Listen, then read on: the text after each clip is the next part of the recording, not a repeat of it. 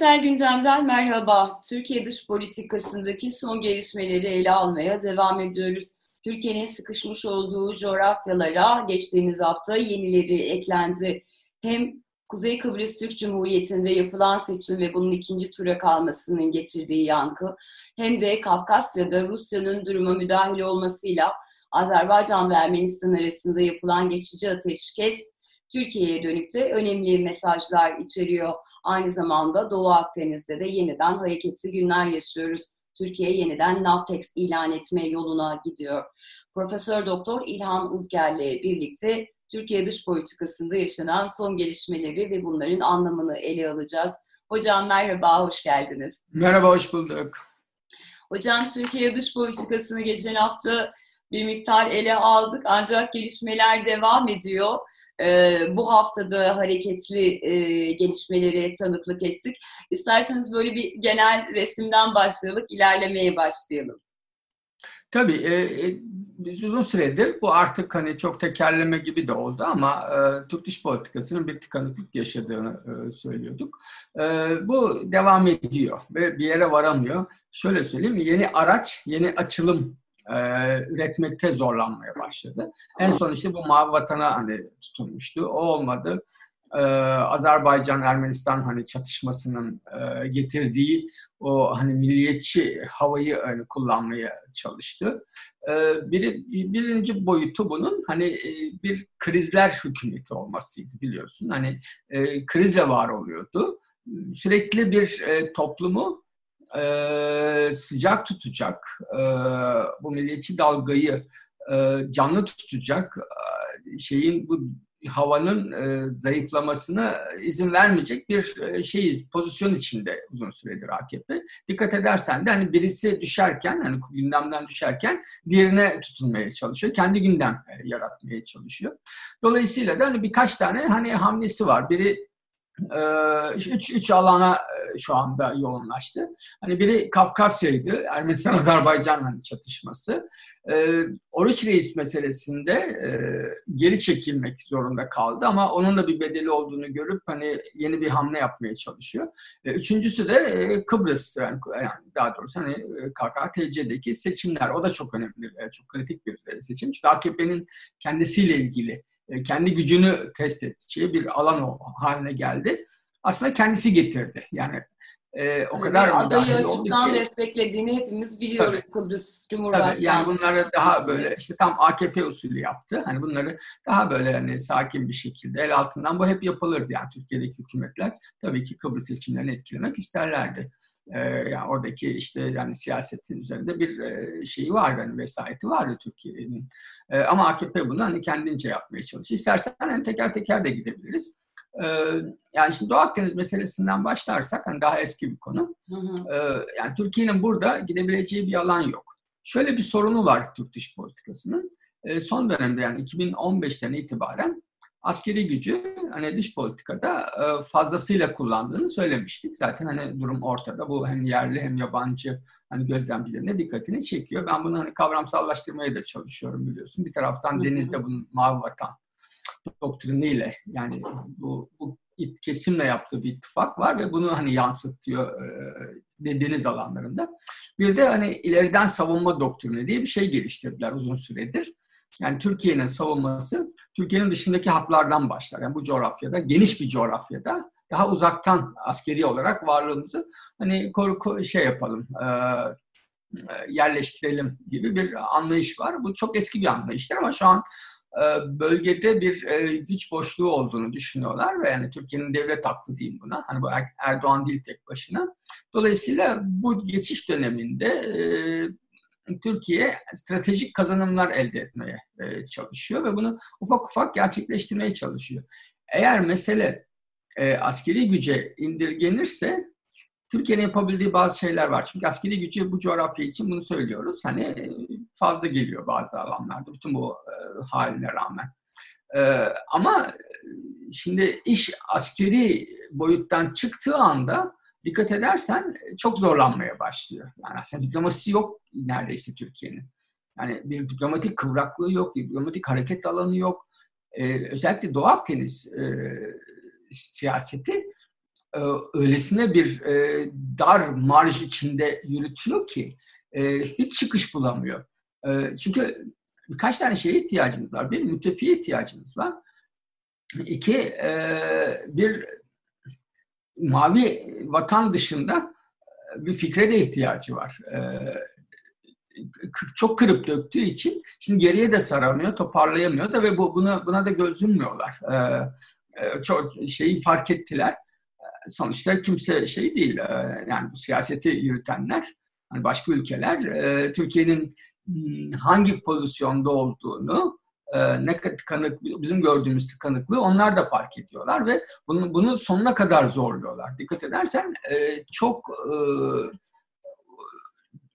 e, şey arayışı içinde. Yani bir güç gelsin. Hani bu Merkel oluyor bazen. Hani Merkel öne çıktı. Hani gelip AKP'yi bu içine düştüğü yani Doğu Akdeniz'deki e, o tıkanıklıktan, sıkışma halinden kurtarsın diye bekliyor. Şimdi burada bir hamle yaptı. İşte Oruç Reis'le. Bunun da iki boyutu var onu söyleyeyim. Hani bir geri çekmişti hatırlıyorsun. Hatta evet. çok fazla dillendirilmedi ama Fatih sondaj gemisini de çekti Kıbrıs açıklarından. Ee, ve işte diplomasi yalan açalım. Bu şeyi atlattı. Avrupa bir iki Ekim'de Avrupa Birliği'nin yani yaptırım e, çıkma ihtimalini ortadan kaldırdı. Yunanistan'la istikşafi görüşmelere başladı. NATO'da e, çatışmasızlık, e, deconfliction e, görüşmelerine başladı. Fransa'ya bir şey attı, gül attı. Dedi sizden füze alabiliriz. Hani tansiyonu hani düşürmek istedi. Çünkü hani problemi şu. Orada gideceği yer fazla değil. E, şimdi karşında bunu söylüyoruz. Yani PYD yok, şey yok, Hafter yok, e, IŞİD yok e, sonuçta. NATO güçleriyle karşı karşıyasın. Amerika var, Fransa var, Yunanistan var. Hani orada orada savaşamaz. Askeri gücü kullanamadığı bir yer orası. Bunu anlamadılar. Yani zannediyor donanmayı sokarız, istediğimizi yaptırırız. Tamam birkaç tane eni şirket gemisini kaçırttın ama yani sonuçta şey Fransız donanması da direniyor ve sen senle işte tok, tokuşturuyor gemiyi. Yani biz geri çekilmeyiz diyor. O yüzden de ve Avrupa Birliği'nin bir sopası da var. Orada yalnız şu, bir başka sorun da şu, hani çok uzattım ama hani bu şurayı tamamlayayım. Ee, şimdi Oruç Reis'in gene Navtex ilan edilen e, bölgesine baktığında bir e, ya burada ister istemez e, dikkatli davranıyor. Mısır'la Yunanistan'ın e, sınırlandırma anlaşması yaptığı alana girmiyor. Oysa ben girmesini beklerdim mesela. Evet. Bu hani bir cüretkarlık bilmem ne. Ey Mısır, ey Yunanistan. Evet, tanımıyoruz. O, o Türkiye'nin Evet, o Türkiye'nin sınırını oluşturdu. Ve o çok dikkat ediyor oraya girmeye. Fakat Türkiye, bunu AKP'den bağımsız söylüyorum. Daha önce de söyledim. Hani e, Medyaskop'a da söylemiştim. E, Meysin güneyinde de zaman zaman e, sondaj ya da sismik araştırma yapmak zorunda. Bu AKP'den bağımsız. Eğer bunu yapmazsa e, Yunanistan'ın Meis adasına hani kıta sahanlığı ve münhasır ekonomik bölge e, tanıyan e, iddiasını e, tanıma iddiasını kabullenmiş de olur. Yani tıpkı bu e, Ege'de o Yunanistan'ın işte 10 milli ilan ettiği hava sahası var ya karasular 6 milken evet. o 4 millik araya giriyor ya Türkiye savaş uçakları teamül evet. oluşmasın, yapıla geliş evet. olmasın diye. Kamuoyu daha çok bunu hani işte it dalaşı dediğimiz e, Yunan evet, F-16'ları mantığını bilmiyor olabilirler. gelmesi olarak Tabii o laf olsun diye yapılmıyor. Çünkü onu yapmazsanız sonra o yapıla geliş oluyor ve Yunanistan diyor ki e, siz itiraz etmediniz. O itirazı göstermek için bunu sürekli yapmak zorunda. Şimdi evet. benzeri bir durum, yani bunu söylüyorum, benzeri bir durumu Türkiye meclis konusunda yaşamaya başladı. Ve yaşayacak. Bu AKP de gitse, iktidardan gitse bile AKP, e, yerine gelecek bir hükümetin zaman zaman e, oraya bir e, sondaj gemisi göndermesi gerekecek ki diyecek ki burası benim kıta sahanlığım, meclise bu kadar geniş alan verilemez. Böyle de bir boyutu var. Fakat öyle bir noktaya geldi ki AKP'nin burada yaptığı şey yanlış değil. Fakat öylesine geçmişten gelen bir yanlışlar silsilesi, öylesine bir yalnızlık ve tek başına kalma, izolasyon hali var ki e, burayı bile yani Yunanistan, Mısır e, deniz yetkilendirme alanına girmese bile korkunç tepki geliyor AKP'ye ve muhtemelen buna şaşırıyorlar. Yani buraya niye tepki bu kadar tepki? Amerika, Amerika'nın böyle tepkileri olmazdı eskiden. Tabii. Yani Amerika'nın daha dengeli bir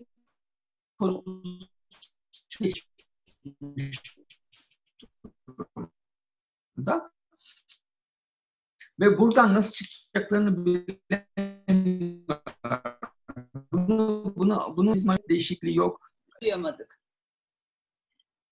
ABD'nin tepkisine şaşırdı. Çünkü ABD şimdiye kadar bu kadar doğrudan, e, bu kadar sert tepki vermezden provokatif dedi mesela. Oysa yani e, Oruç Reis'in yaptığı fazla bir şey yok aslında bakarsan. Ve provokatif olsaydı e, Yunanistan, Mısır e, deniz yetki alanına girerdi. Oraya girmiyor. Çok evet. beni şaşırtan şey e, Erdoğan'ın tabii ki en son noktada e, sıkıştığı için çok dikkatli davranma. Bu da Türkiye'nin içine düştüğü yalnızlığın e, dünyanın yani diğer güçlerin bu bölgeyle e, işte yakından ilgili güçlerin bunun çok farkında olduğunu ve hareket alanını giderek daha da sınırlandırdığını gösteriyor bize. Bu yani Türk dış politikası açısından çok vahim bir durumdur. Ve bu AKP ile de ilgili değildir. Çünkü meclise ana kara kadar, bunu her seferinde söylüyorum, e, deniz yetki alanı verilemez. 500 kişinin yaşadığı küçük bir, minnacık bir adaya e, şey böyle bir yetki sağlanamaz. Onun için Türkiye'nin bunu yapması gerekir zaman zaman. Ha oturup e, bu bunu da tartışarak bir çözüme bulma imkanı da var tabii ki ama Yunanistan'da bu masaya oturtmanın da bu koşullarda giderek zorlaştığını biliyoruz. Dolayısıyla bu bu cephedeki tıkanıklık ve sorun bana sorarsan ağır, ağırlaşarak devam ediyor. Yani neredeyse oruç reisi çıkaramayacak duruma geldi Türkiye. Bu çok ciddi bir sorun aslına bakarsan. Şimdi ikinci şey cephesi e, Kafkasya. E, burada da e, ciddi sorun var. E, yani kriz yaratamazsa krize atlıyor hani e, AKP. Yani bu şeyi Ermenistan-Azerbaycan çatışmasını bir hani Türkiye e, Azerbaycan Ermenistan savaşına çevirmeye çalıştı. Sözel düzey, söylem düzleminde. Şimdi herkes de şaşırdı. Ne oluyoruz? Yani biz mi savaşıyoruz? Hani e, havası o, oluştu.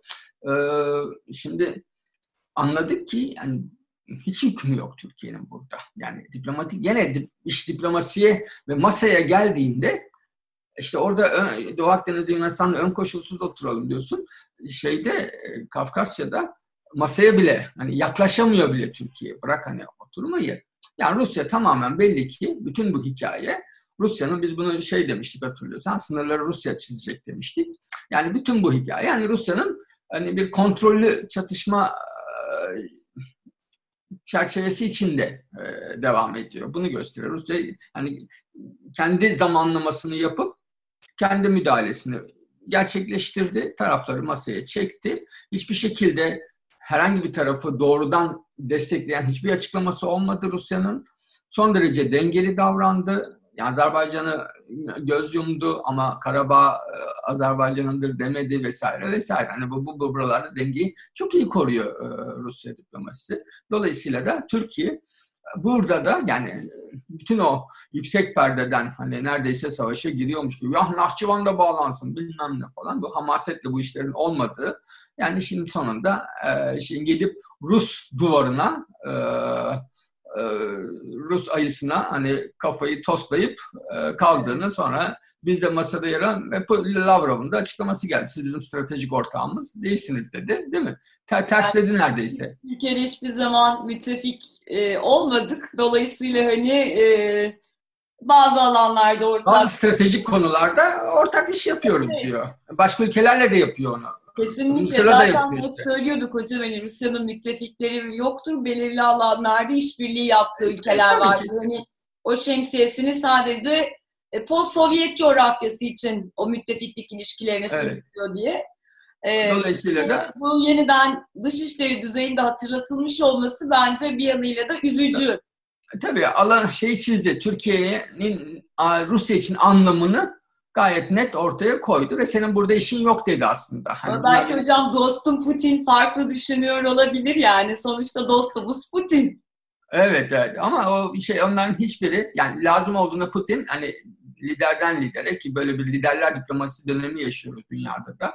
işte, işte Merkel, Putin, Trump, hani şey Macron çok hani liderlerin önde olduğu bir e, diplomasi ve dış politika süreci var.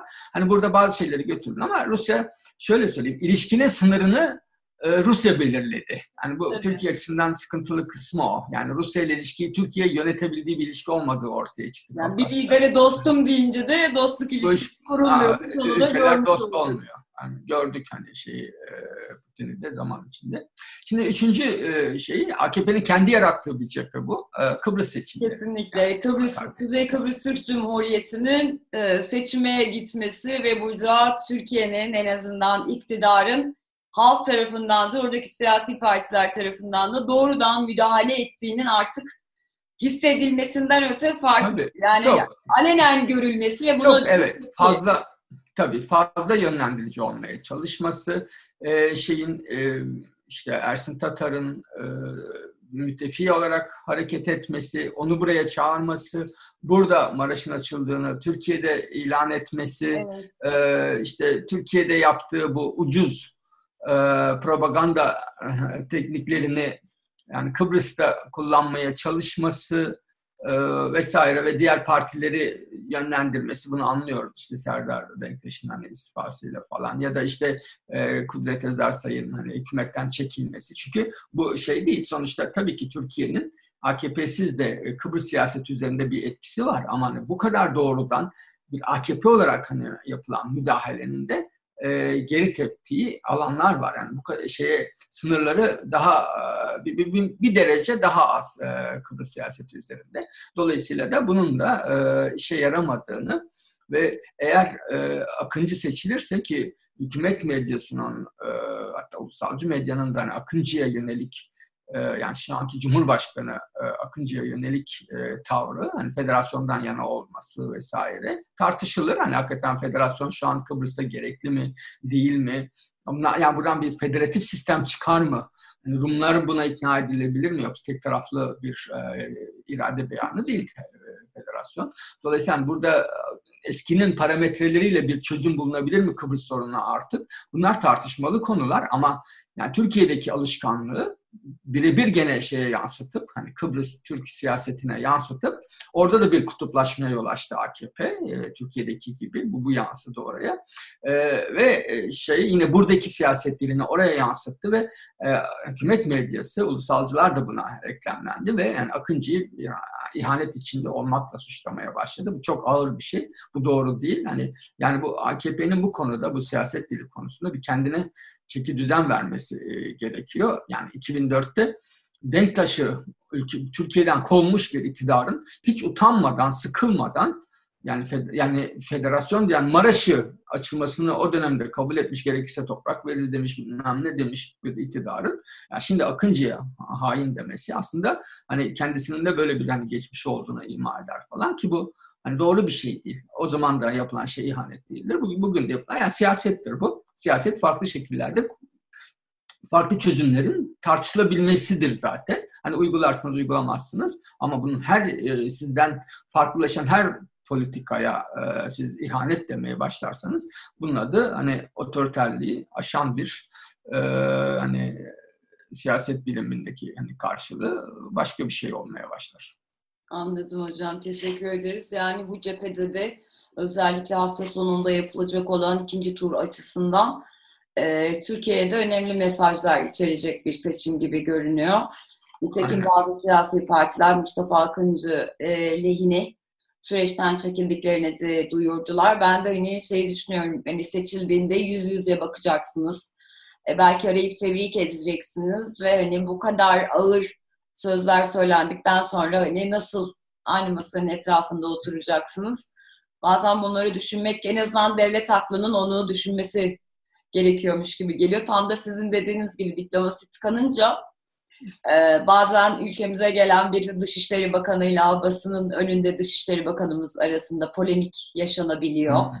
E, bazen de bir ülkenin e, şu anda görevde olan e, Cumhurbaşkanı'na dönük gerçekten hani kavgada söylenmeyecek dedikleri Aynen. cümleler kurulabiliyor ve yarın yine bu insanlarla aynı platformlarda bir araya geliyorsunuz. Ee, Rusya konusunda zaten e, altını çizdiniz.